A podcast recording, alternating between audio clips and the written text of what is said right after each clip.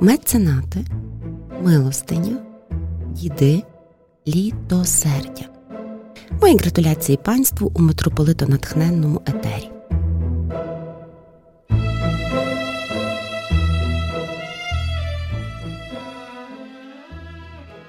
Добро зроблене тобою. Завтра ж забудуть. І все ж твори добро. Таїна манить.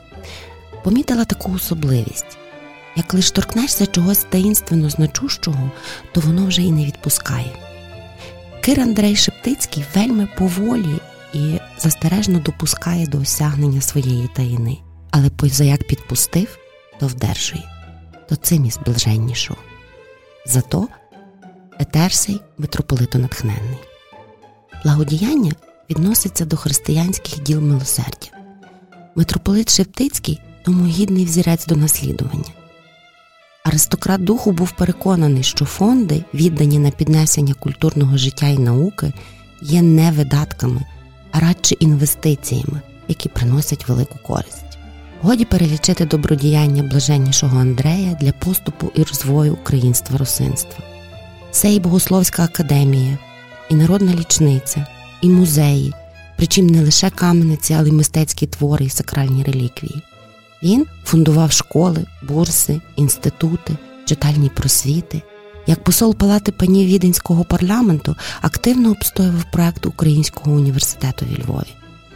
Андрей Шептицький підтримував розвій української штуки, не шкодував особистих коштів на науку і утримання артистів. Вартує впімнути і меценатство Андрея Шептицького в царині українського театру ангажував не зневірюватися і не опускати руки навіть туди, як світ і Європа відвертаються. Вірив, що Україна як самостійна держава буде обов'язково, але для сего тяжко гарувати мусово всім і насамперед виховувати українську молодь. Численні бадальники дедикували цілі монографії добродіянь митрополита Шептицького. Консеквенція єдна меценат у широкому смислі цього слова особа, котра не просто офірує гроші, а змінює суспільство.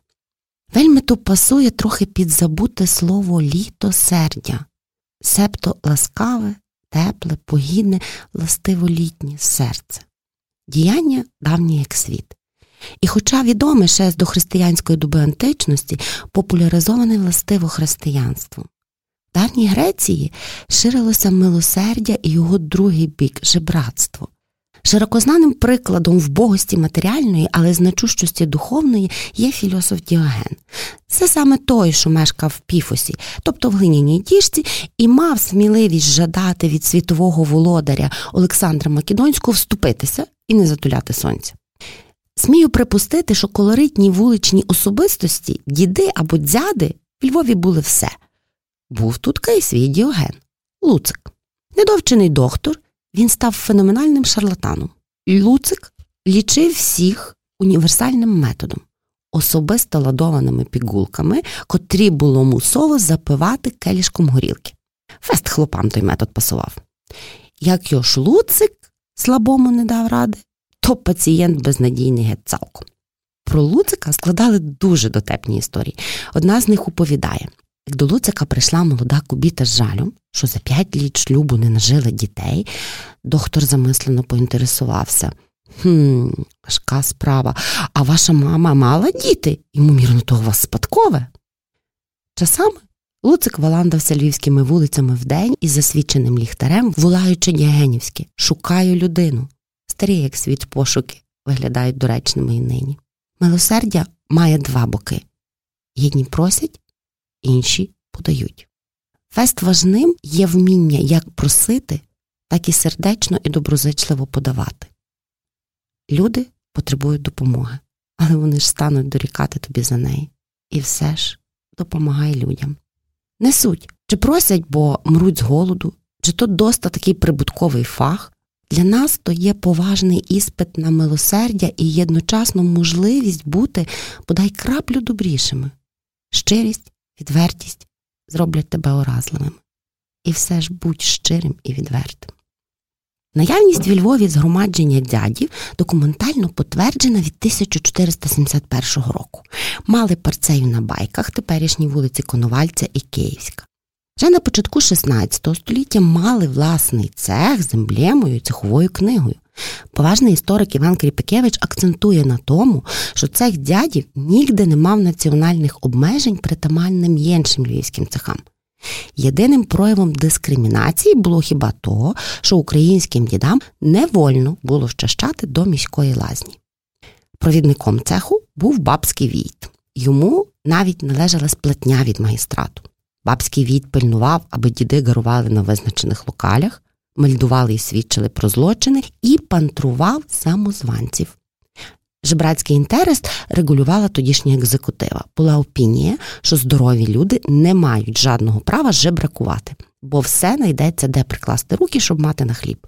Від того, як виявлялося, що особа робить шахір-махір і жебракує без відповідного документа, кара була геть моцною тяжке мусове гарування. Так мені подекуди хочеться пригадати в леді не шукайте ровера, а бадайте історію. Там є всі переписи для успіху. Часами жебратство було таким вальорним, що деякі були власниками камениць, моргів землі і поважними батьками фамілій.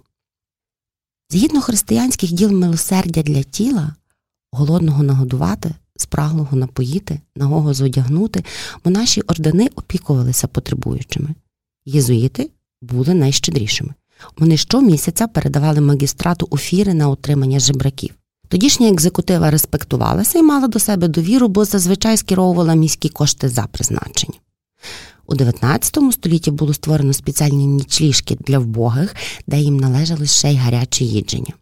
Доста поширеним був звичай гостити вбогих і в приватних каменицях на ринку.